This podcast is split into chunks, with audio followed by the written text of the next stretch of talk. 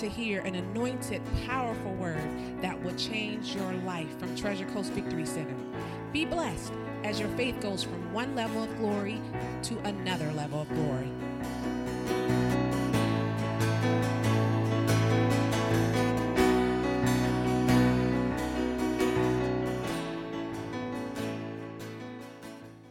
Well, hallelujah. Are you ready this morning? Yes. All right, take your Bibles, go to Hebrews chapter 1 this morning.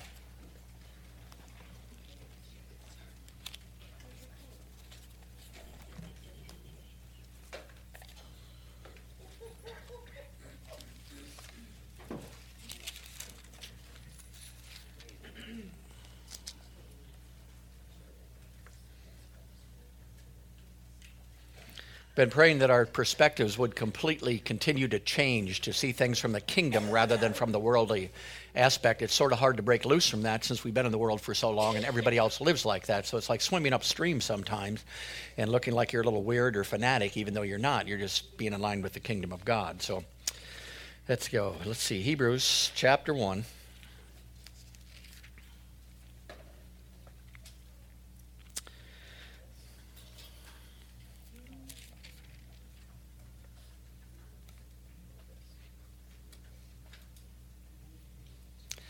Oh, let's read, just read verse 8 and 9.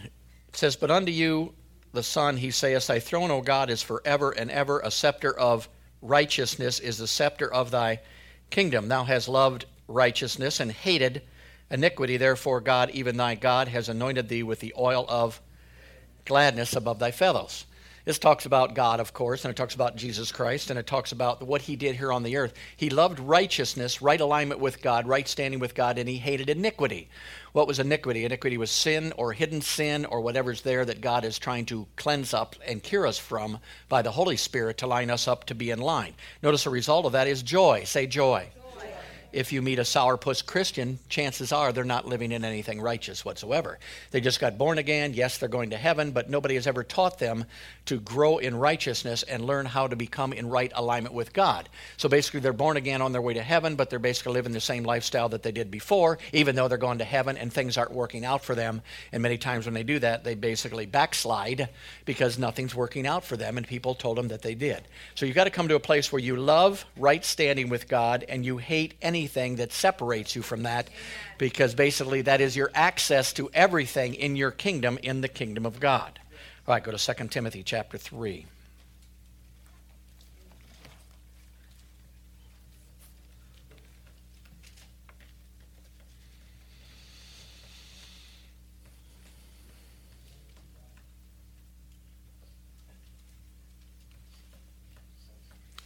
2 Timothy chapter 3 look at verse 16 it says that all scripture is given by inspiration of God and is profitable for doctrine, for reproof, for correction, for the instruction in what? Righteousness, that the man or woman of God may be perfect or mature, thoroughly furnished unto how many good works? All good works. So here it shows you here that the knowledge and the key to you living in righteousness and living in the kingdom of God are all the scriptures. In other words, the scriptures are there. What are they there for? They're there for doctrine. What is doctrine? Doctrine is what God has stated in His Word, the things that belong to you. How many of you know healing belongs to you? Blessings belong to you. Victory belongs to you. The anointing belongs to you. Well, I didn't know that till I got into scripture and actually found out. Until that time, I was trying to get what God had already given me, and it's hard for God to give it to you a second time when He already gave it to you the first time. Are you following me? In other words, most of my prayer life was to be anointed. Most of my prayer life was to be blessed. Most of my prayer life was to be healed. Then I found out that He blessed me with every spiritual blessing. So why was I praying for a blessing when He already gave me a blessing? The Bible says, By His stripes ye were, past tense, healed. So why am I praying for healing when He's already given it to me? It brought me in a place of right alignment with God so that I could walk in that righteousness, love that righteousness, and stand against anybody trying to steal that righteousness from me. Yeah. You know, we talk about the devil all the time, but the devil comes to do what? What, what does he do first? He well, how can he possibly steal something that doesn't belong to me? It wouldn't be theft then. So he's coming after things that God has already provided for us to convince us that we're not provided in that area, and the devil steals us from us by talking out of what belongs to us. So all at once a symptom comes in your body, and all at once you're sick as a dog. Well, how many know you lost your righteousness there? You lost your right alignment. Money gets a little bit tight. Instead of believing that God's going to supply all my needs according to his riches and glory, that he said, say, he said. He said. See, if you read these scriptures, you think the pastor made that up. No, he said that, and he put it down in a book, so he's going to supply all your needs according to his riches and glory. So whether things look good or they look bad, I'm going to stay there. I'm going to stay in righteous alignment because God basically can then help me in that situation by the power of the Holy Spirit and his access things from heaven. So it's very important that we study to learn to become righteous so that we become mature. Say mature. mature. I mean, know there's a difference between being a Christian and being a mature Christian? someone who grows up. Well, how do I grow up? Well, here he says by doctrine, he grows up by reproof and by correction. Now, how many know we lose a lot of in on third one? See? God loves you. Hallelujah. You're healed. Glory to God. You need to change this. Wait just one minute. You're the pastor. You ain't allowed to say that to me. You ain't allowed to. No, correction comes and correction will come basically for one reason that you need corrected and more mature people want to grow you up. You could take it to the natural family, basically. You know, parents have to instruct children what to do. They don't learn to steal, lie, cheat, get angry, scream, holler, unless you allow them to grow into that and start to be that. And how many know it gets habit forming? Say habit forming. So, whatever becomes a habit in your life, you think is now natural for you to do because it's become a habit, but it hasn't lined up with God's Word. So, that means I must spend time in God's Word in order to know what God says about that situation, not what mommy and daddy said, not what my grandparents said, not what anybody else said, but what God said about that situation. See, let not the sun go down on your anger. Everybody knows that scripture, but nobody does it. See, and that's what the Bible says. So I've got to do that. Whether I feel like it or not, I'm going to go ahead and obey what God says. And basically, as I study the scriptures, I'm growing, maturing, and I'm becoming more stable. Stable Christians. Not up, not down, not flying around, not on top of the hill one moment and underneath the devil's feet. And I'm talking about stability in your life, and that comes by right alignment in the kingdom of God. But in order to do that, I've got to know what the kingdom of God says in its book in order to do that. God says, My people are destroyed because of? Not because of the devil, because of lack of knowledge. We don't understand how the kingdom of God operates, and since we don't, we get off into areas where the devil gets an opportunity. The Bible tells us to give him no place in our lives, but we do that simply by not knowing anything. So I can either be in line with God and not know what my rights are anyway and live in defeat. Or I can live outside of the alignment and be quoting scripture all day long. And neither one of them is going to work. So it's a double whammy for us, isn't it? If we don't know righteousness. So we want to study the word. We want God to explain it. We want to show him in his word. And what will he do? He's going to show you doctrine. What he said is. He's going to reprove you, and he, there's going to be correction there. And many times you don't have to have somebody correct that. The Spirit of God is correcting you, and you have to decide whether you will or not. Remember the one parable about the dad who sent the, the two boys into the vineyard? And the first one said, I'll go, and he didn't. The second one said, I ain't going, and he did. That's like us, isn't it? God says, do this. I ain't going to do that. And then you get away, and the Holy Ghost starts beating you up. And three days later, he said, All right. All right. You know, it says obedience is better than sacrifice. I'll tell you what, sometimes obedience is sacrifice. Yeah. yeah. Or you get those that say, I heard a good, good scripture. The pastor preached something today and he said I'm supposed to forgive everybody. And they go off and don't forgive anybody. See, so it's a combination, isn't it? Not only do we hear what we've got to do, but we've got to do what we're going to do. That gives us a foundation to grow up in righteousness and to grow up in the things of God and basically to get closer and closer to what God wants us to be. God wants to supply all your stuff. He wants to supply every provision you've got. Why is that? Because you've got a purpose here on the earth and you've got a work that needs to be done, and it cannot done, be done without financial aid. It cannot be done with peace. It cannot be done without joy. It cannot be done with all these things. So, what's God trying to do? Make sure you stay in line so He can give you all these things. He can give you the peace that passes. Yeah, I tell you what, there is no peace in understanding. Is there? Look around, for gosh sakes. Somebody says, I don't understand why you don't have peace. Well, I got the peace that passes all understanding. See, what's he talking about? He's talking about a joy that this world didn't give you. If you're looking for a joy in this world, God bless you. If you find it, please let me know. Because there is none. The joy is in God. The joy is in what He's done for you. The joy is in the kingdom. The joy is what He's provided for you. The joy is in you extending the kingdom of God that you were put here to do, basically. And that's where your real joy comes from. And when you get that real joy, all this other circumstance and situations out here just seem to go by the wayside. You don't really even care because you're doing what God basically has told you to do. But all this is by the Word of God. Say the Word of God. Word. Say, I need, I need to, spend time, to spend time in God's Word. In God's Word. All right, go to Hebrews chapter 5.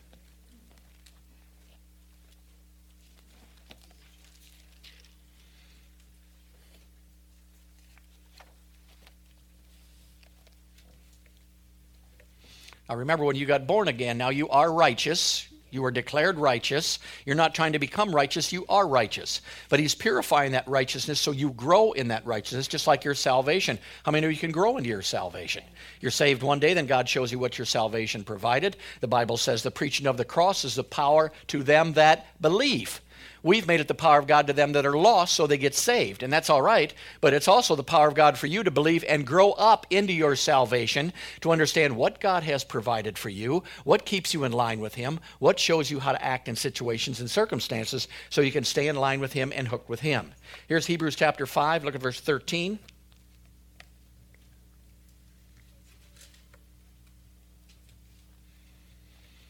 For everyone that uses milk is unskillful in the word of rut. Righteousness, for he is what? He's a baby. But strong meat belongs to them that are of full age, even those who by reason of use have their senses exercised to discern both good and evil. So here's the pursuit of righteousness. I'm seeking first the kingdom of God and his righteousness, and then a byproduct of that is all these things will be added unto me. I'm not going to seek the things. I don't need to seek the things. I need to seek righteous alignment, and then my Father is the one who has to provide for me because he said so. So here it talks about the pursuit of righteousness. It says if you're not skillful in the word on righteousness, you are a baby. Now, there's nothing wrong with being a baby. There's something wrong with being a baby for 30 years and not growing up. So everybody starts out as a baby, but they want to mature and they want to grow in the word of righteousness, understanding what is theirs and what belongs to them.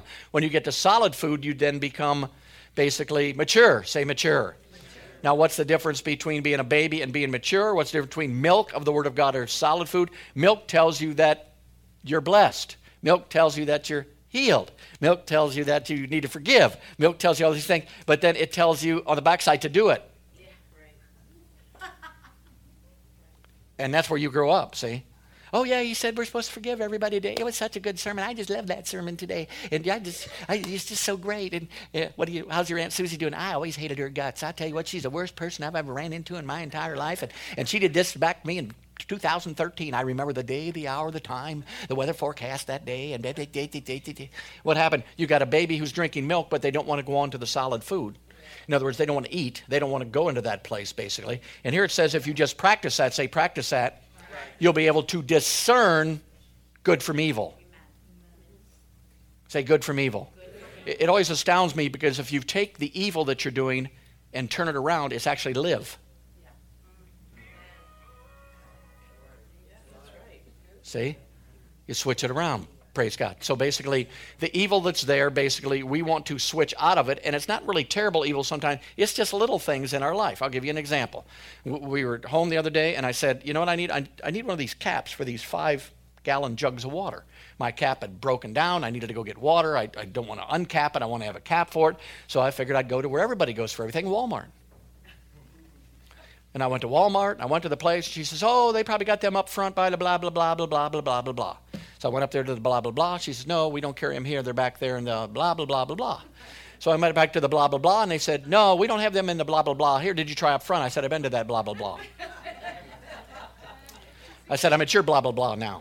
And they said, well, go back into hardware back in there. There's probably some there. So I get back in hardware. I'm looking around. I don't see anything. The only thing there is a jug that they're selling with a cap on it. And this jug, apparently a truck ran over it because it was completely smashed up with a cap on it.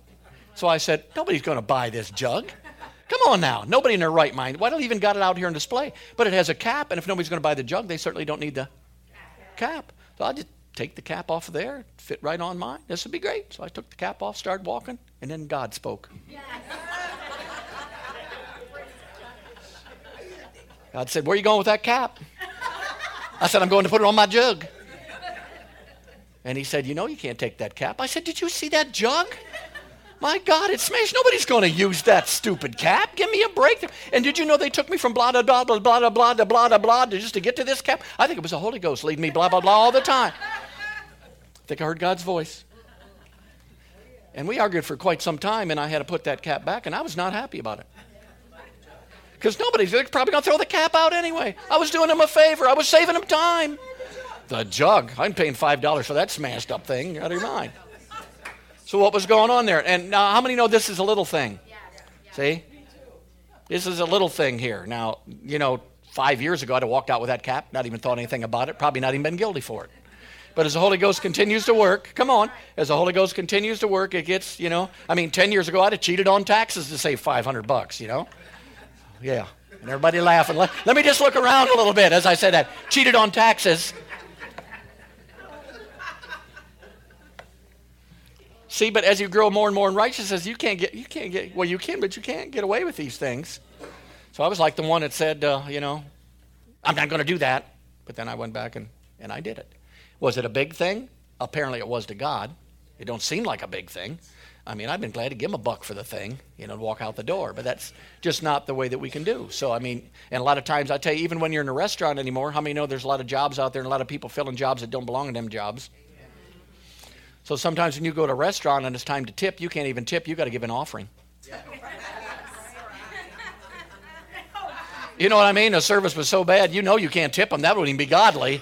So you got to leave an offering instead just to bless them, praise God. Why is that? Because we're kingdom people. Glory to God. This is what we do. This is how we act. Somebody gives us $2 back and it should have been one. We go back. We don't say, Praise the Lord, I've been praying and God blessed me, and walk out. So you got to be able to discern good from evil from one or the other. And that's not done up here, I trust you. It's done right down here in your heart, and it's from exercising different things in your life. All right, go to Psalm 35.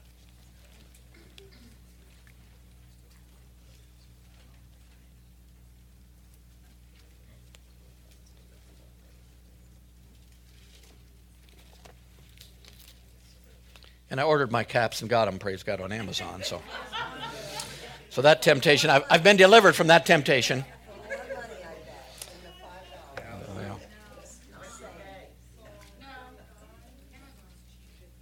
Yeah, I got three of them. Three of them, so I'm saved from temptation.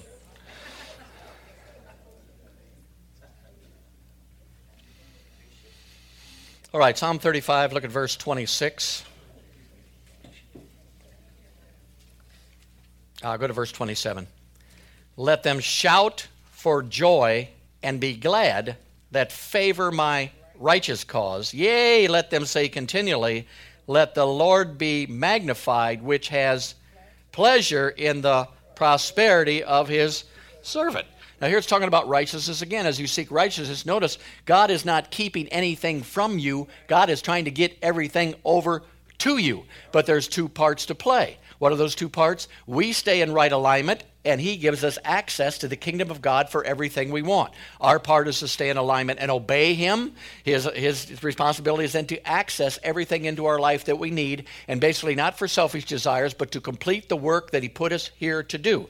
Will you have other money after that? Yes, you're going to have more. Will you have a storehouse? Yes, you should have a storehouse. But don't shift your trust in the storehouse from God. It's got to be on God. So here it's talking about how to unlock it. Basically, He wants to give us things, He wants to do it. This is what God wants to do in our life as kingdom citizens. And then the Bible says, All things will be added unto us. So God wants you to pay your bills, He wants you to have a car, He wants you to have a house. He wants you to have everything that you need. And I'll tell you, as I studied this book and I got in the Bible and started reading it and started realizing this is what I'm going to do, I'll tell you what, I never found a place where God promised you a house. You know what he promised you? Houses.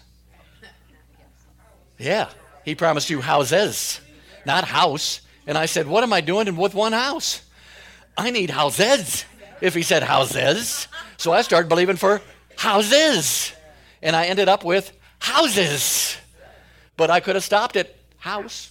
I could have stopped at a one bedroom, one bath shack if I wanted to. But God wants to give to you you see. And we look over sometimes. And not only does it say in Deuteronomy, he gives you houses, but he'll even furnish yes. the houses that you get. And here we are, Lord, just give me a place to rent. He's got a house for you, praise God. He wants to get you into a place. He wants you to have a house. He wants you to be there. But once again, it comes from right alignment with Him. Say right alignment with Him. And we do that. He's trying to get everything over to us, praise God. All right, go to Deuteronomy 30.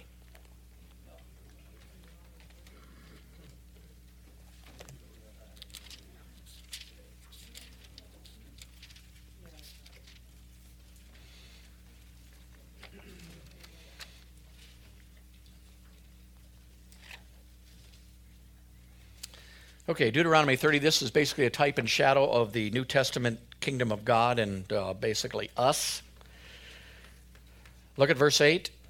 It says, And thou shalt return and obey the voice of the Lord, and do all his commandments which I command you this day, and the Lord thy God will make thee plenteous in every work of thy hand, in the fruit of thy body, in the fruit of thy cattle, and in the fruit of thy land for good. For the Lord will again rejoice over thee for good, as he rejoiced over thy fathers.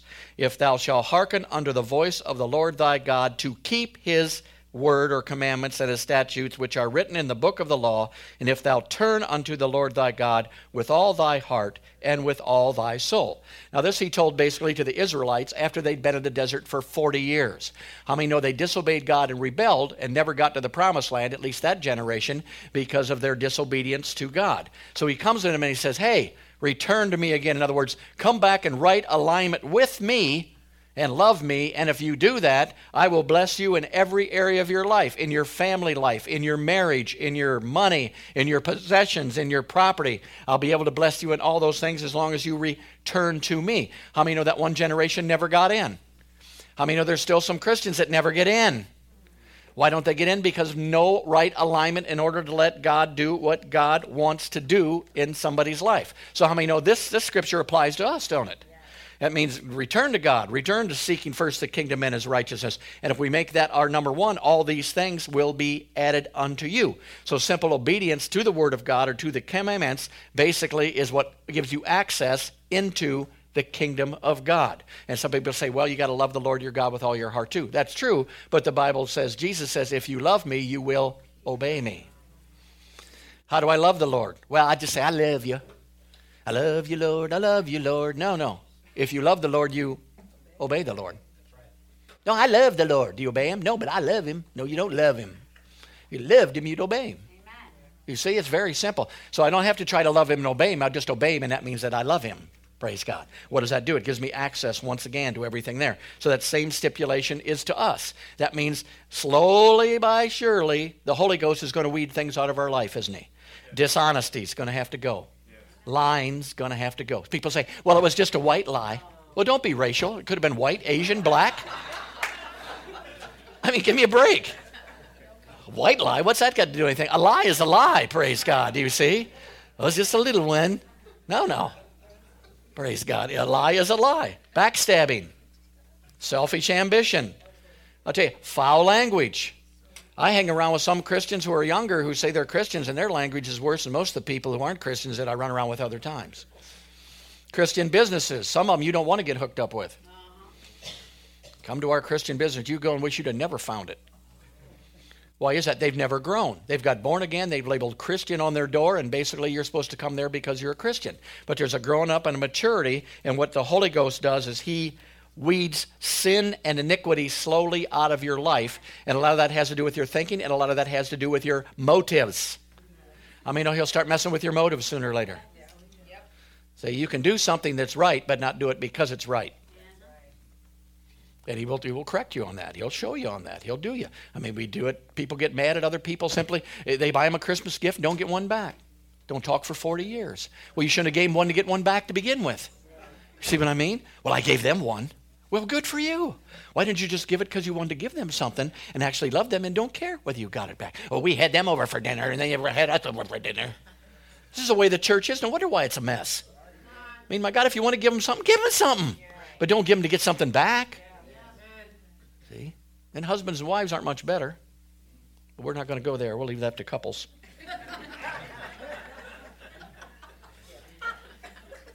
You got to earn things from each other. Got to do things for. I ain't going to forgive you. You got to give them flowers. So forgive you. Just forgive them. Right.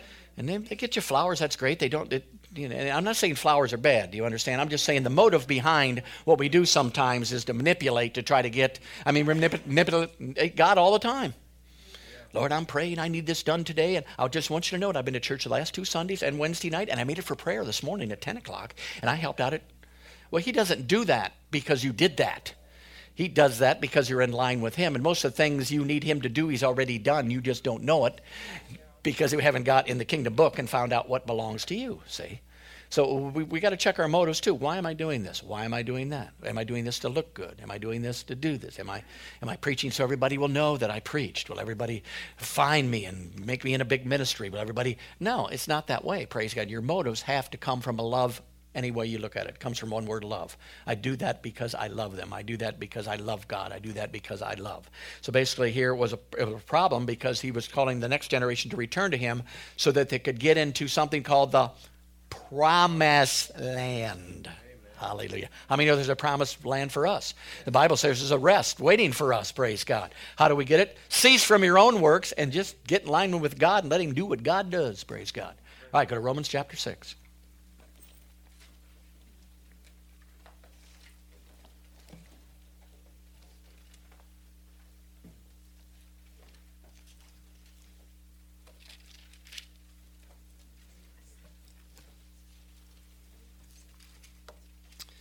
Romans chapter 6, first time I read these two verses, it killed about 14 religious cows I had in my life. Look at verse 11. Likewise, reckon ye yourselves to be dead indeed unto sin, but alive unto God through Jesus Christ. Let not sin therefore reign in your mortal body that you should obey the lust thereof. Now, nobody knows you can't do that. We've all sinned and fallen short of the glory of God. Everybody sins sometime. Everybody's got to fall down and make a mistake sometime. We all sin. Pray for us sinners now and at the hour of our death. Amen. We're all sinners. But notice what he says. Let not, who's he talking to? Let not sin reign, therefore, in your mortal body. Many times the reason you sin is because you think you have to because you accepted the fact that sin should be reigning over you. Sin should not reign over you, according to him. You have dominion over sin. And he says, Let not sin reign in your mortal, not when you die and go to heaven, your mortal body. So I decided one day I don't have to sin anymore. And if I do, the Holy Ghost will tell me and I'll immediately repent of it and I'm not going to do it again. Sin is more than just confessing sin, it's turning from what you're confessing and not doing it again. It's not seeing how many times you can do it and how many times he'll forgive you. Then we go to the verse about seven times 70, don't we? But that's not what that verse is there for. That's for you, for forgiving others. So basically, what do we want to do? When sin hits us, we want to get out of that. And there, another reason why we do it is because your deliverance comes through faith, not through your works. So my deliverance comes through faith, who believing he has already made me sets me free from who I thought I was, and then I'll be who I am. As a man thinks in his heart, so is he. So what am I going to do? I found one day I'm righteous. Well, righteous people shouldn't have to sin. See? Righteous people shouldn't have to be alcoholics, or else I'd be an alcoholic. It changed my perspective of who I was by faith. How do we take part of the divine nature? It says, Wherefore are given to us these precious promises, but by these we may partake of the divine nature. So as I read this book and I change who I am, my identity, stuff just starts falling off your light. It's like when you come in here and it was dark this morning, I turned on a light. Guess what? I didn't have to rebuke light or darkness. I didn't have to cast it out in Jesus' name. I didn't have to command it to go. When I turned on the light, darkness went. So as I bring revelation into my mind and find out I'm righteous, sin. When I find out I'm healed, sickness. When I find out I'm peaceful and joyful, worry and condemnation and fear. So it's a taking on of what God has made you, basically, that sets you free from what you were dealing with. So here he says, Sin shall not have dominion over you. So as a Christian, most people are getting born again, then they're living in the desert. Still waiting to get to the promised land. And so you know what every preacher tells you? They tell you when you die and go to heaven. When you what a glorious day it'll be. When we die and go to heaven, everything will be fine. Well, what about now? What about this scripture now?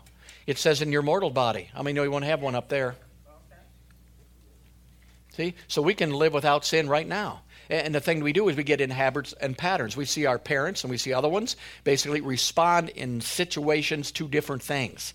In other words, when they got mad, you knew, you didn't need discernment, you knew they got mad. You know? And that's the way dad did it, grandpa did it the same way. So to me, that normalized sin for me. Because if they did it, that must be the way to get what you want is by being the dad and yelling and screaming and putting on that face. And it worketh for dad, it worketh for grandpa, so it's working for me. But then I got in the word and I didn't find out anywhere, get thou angry as I can, scream and holler, cuss, slap four people, and everything will line up to you. It isn't in there, do you see? But it's a habit that we formed. It's something that we didn't even see as sin. And now that I see it's sin, I got to get out of that thing. Come on. I don't want to do that anymore. So I'm going to not do that anymore. I'm going to resist that anymore. I'm going to, a uh, soft answer turns away wrath. So I'm going to try that. And the first time I tried it, it worketh. I was surprised. I said, God really knows what he's talking about. My gosh, I'm amazed at him sometimes. Yeah. I mean, you feed into already an argument by hollering and screaming, you'll really have an argument before it's over with. See? So those are things that we're going to have to change. You know, I heard a story one time of a little girl who had a bicycle. She was really poor, and the handlebars were bent and they were rusted. So she learned how to drive that bicycle. And somebody saw her and said, Oh my gosh. She said, that, That's terrible. I'm going to buy you a new bike. Bought her a new bike. She fell off it every single time she got on it because she didn't know how to, why she was normalized to a crooked bike and thought that that was the right thing to do. And when she got a real bike, she didn't know how to ride the darn thing because her handlebars were always crooked. And that's what we do as Christians. We get normalized to sin, then we don't understand why things aren't exactly working out that they're where to be working out. Well, this is the way my mom and dad's marriage went. I yelled, she smacked, we got it over with. We didn't talk for four days. That's not the way the Bible describes to do those things, see? So we want to line up with the we want to line up with the word, don't we? And will that be painful? Oh yeah, praise God. Obedience is tough. Because there's sometimes you've been doing something over and over and over and over again, and, and, it's become a habit. But these things can be broken because he said you have authority over sin. You have authority over this stuff. So I started taking authority over stuff in my life. Not her life. Oh Lord, I take authority over my wife if she would just straighten up, if she just quit being a nag, if she just stopped doing this, in Jesus, no, no, no, no, no. He dealing with uh, do, do, do, do. See, and as you grow, the other one sees that, and then they start to grow together. That's why you're supposed to get married and be together a long time because you get a lot to teach each other. See, we, we, we've had 38 years and we're about grade number four but you're learning and you're teaching each other and you're learning how to act and you're learning how to do things and that's the way we do it in normal life and circumstances. You, were taught to worry and freak out every time bad news came your way. That's what you do. And if you didn't you know what? You didn't care. Don't you care? Don't you care?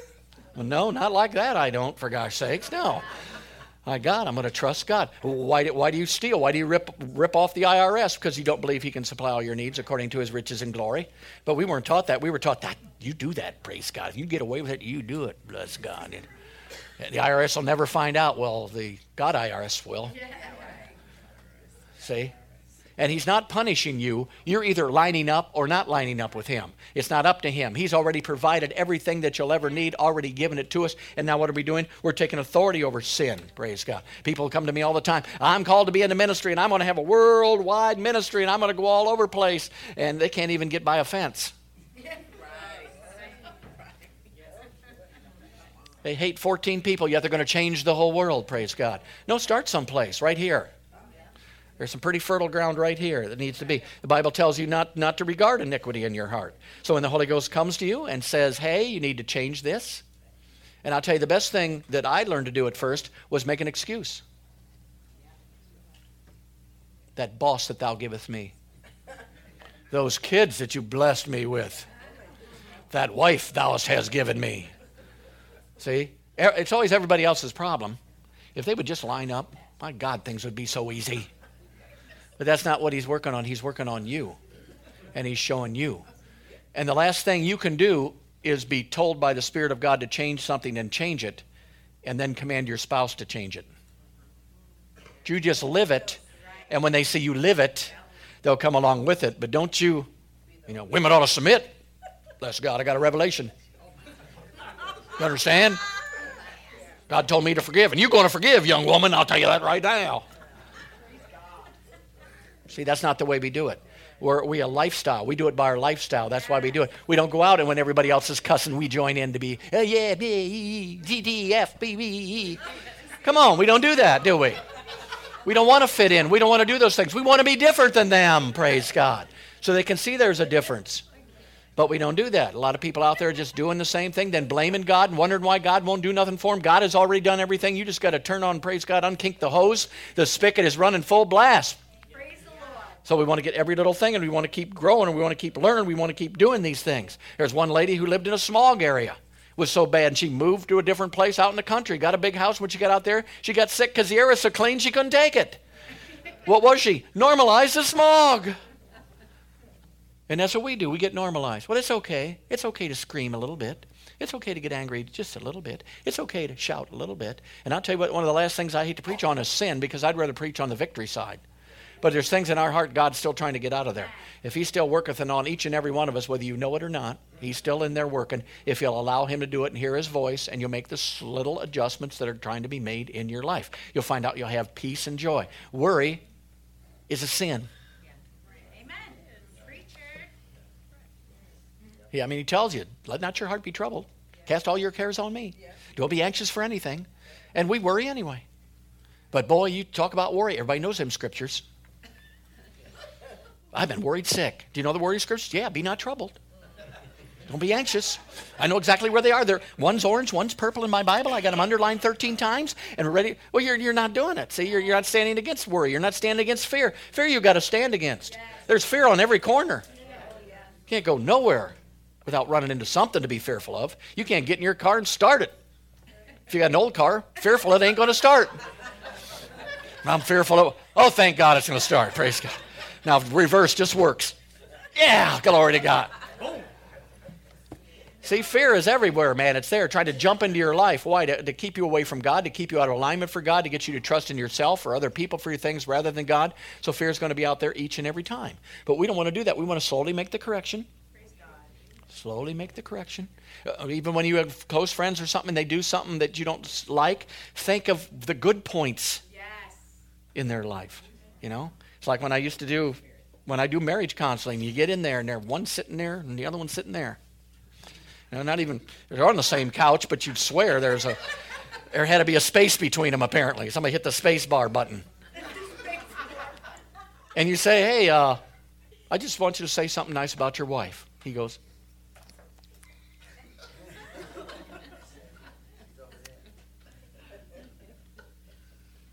And one guy said, I love the way she parts her hair.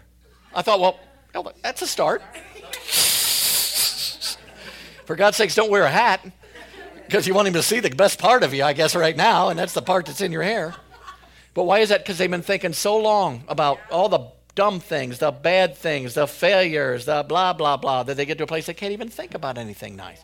I'm sure if you thought for a little bit, you could pull something out good about every single person, you know, even somebody that doesn't even like you, praise God. And that's what we want to do. We want to walk that way. We don't want to worry. We don't want to walk in fear. I'll tell you, fear, sickness, and stress is the number one cause of sickness right now fear and stress. There's no doubt about it in my mind. The church would live a lot better if they just did that. So we're studying the Word. We're getting doctrine. We're getting reproved. We're getting healing. We're getting all these things. And who's the greatest in the kingdom of God? Go to Matthew chapter 5.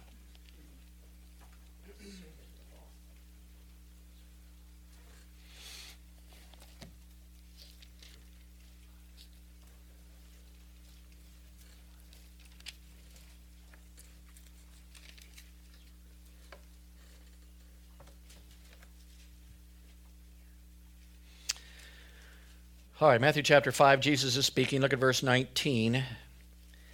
It says, Whosoever, say that's me, whosoever therefore shall break one of the least commandments and shall teach men so, he shall be called the least in the kingdom of heaven. But whosoever shall do and teach them, the same shall be called in the kingdom of heaven. So, how do I become great in the kingdom of heaven?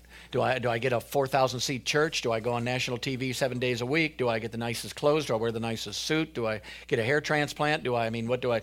No, basically, you serve other people. You are a servant. You're here to serve other people. That's what you do. You serve others. You don't get them to serve you, you serve other people. That's what you do. Notice it doesn't say anything about being at Hollywood. It doesn't say about being in a movie. It doesn't say about having millions of dollars. It don't say anything about being a great basketball player. It don't say anything about fame and fortune. It says one thing: when you serve other people, you are now great in the kingdom of heaven. You may not be great in this world, but you'll be great in the kingdom of heaven. And each and every one of us are growing. We're doing it. We're getting into a place. But the only way you're going to continue to grow there and go there is not get complacent. You're going to have to get real with God. Going to have to get real with Him and stay real with Him. That, and that's why a lot of people are Christians for 20 years or even pastors for 20 years and quit because they think they've arrived. They're, they're quoting the same scriptures, preaching the same sermons, not going any deeper. They got it all figured out. You know, you, uh, next week they can tell you exactly what they're going to be preaching on because they already got it in their little book to look at. That's not the way you do it. You're changing every single day, and everything should be changing about you your thoughts and your ideas and your conduct, and everything should be a slow change the whole time in your life. And that's what keeps revival. People want to know what revival is it's change. Not just falling down, jumping around, getting full of the Spirit, doing this, doing that, praise God. It's not those things, glory to God. It is those things, but that's supposed to cause a change in your life, praise God. When I used to lay on the floor for hours, I'll tell you, God would just download and download and download. And I wish I could wrote, but I couldn't get up, so I couldn't do that either, praise God. And he would download, but you remember what he's downloading to you. But you don't have to be knocked on the floor to do that. You've got this book right here that shows us how to live this life and how to do things. So, what are we doing? We're growing every single day. If you arrived, God bless you. You're one of the few that I've ran into who's finally reached total maturity. But we want to, we want to serve others. But what can they do for me? I did something for them and they ain't doing nothing for me. There's always a place to serve. How many of you know that? You can serve with a phone call. You can serve with a text message. You can serve with a luncheon. You can serve with any of these things in your life to serve other people. And you know enough by now by looking around who needs some service and who don't. See? You can tell when somebody's a little bit down. You can tell when somebody's a little bit out, you know. Give him a call. I mean, give Captain Mark a call, for goodness sakes. Say, how you doing? What's going on? I mean, it's been about three weeks now that he's been, he's doing better, but he's still dealing with vertigo, whatever they call that thing, basically. And, you know, I told him when he retired, I didn't know he was going to really retire and do nothing. I thought he was still going to do some stuff. So there's people in the church that you can get a hold of. There's somebody sitting here today that you see, and you drop them a little line. Say, hey, how you doing? How many know God brings those people up to you? Yes. And here's the worst thing you can do. I'll do that later. Because then three days later, you forgot you didn't do the later that he told you to do three days ago. If he put somebody on your heart, there's probably a reason why they came up, especially if somebody you haven't even seen in a while. Once they come up on your heart, you say, well, where did that come from? Well, there's something there. Maybe you just need to pray in the Holy Ghost for them. How many know that's service? Yes. See? All these things are ways to serve, but we want to be great in the kingdom of God. In order to do that, we want to serve other people. I mean, you know, Jesus didn't come for anything for himself. He went to the cross, provided nothing for himself. He didn't have to defeat the devil. The devil was already defeated. He didn't have to get healed. He was already healed. He didn't have to get blessed. He was really blessed. He did all that stuff for us, each and every one of us. So, what's our, our greatest love? I tell every couple to lay down your life for the other person. And that's kingdom living. That's what it is. It's not classy, it won't make the national news. Uh, you, won't get, you won't get an Emmy for it. But no, praise God. Hallelujah. It's something that we can do as people, and we're growing every single day. Hallelujah.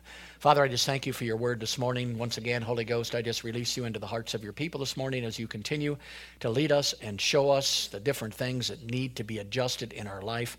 I thank you, Lord, for making sure I didn't walk out with that very expensive bottle cap. But now I don't have to live in guilt for the rest of the week. Praise God. Thank you for delivering me from that.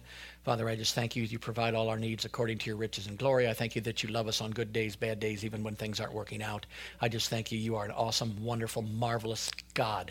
And we're just so glad to be in your family and so glad to have this time to do what you put us here to do. Father, I thank you for blessings upon every single person for here. I just open up the windows of heaven to their lives for finances. I open it up for peace and for joy. Father, I thank you for marriages in this church that they continually grow stronger and stronger each and every day, that the love between them continues to grow grow. I thank you that as they learn, they can raise their children up the right way to handle situations and circumstances. And I thank you we're not only training this generation, but the next generation for Kingdom of God believers and people who are going to make an influence in this world.